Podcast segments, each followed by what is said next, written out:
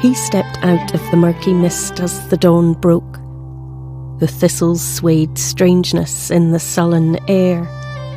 A cool feeling breezed through him as he approached his desolate village, where family once worked and played.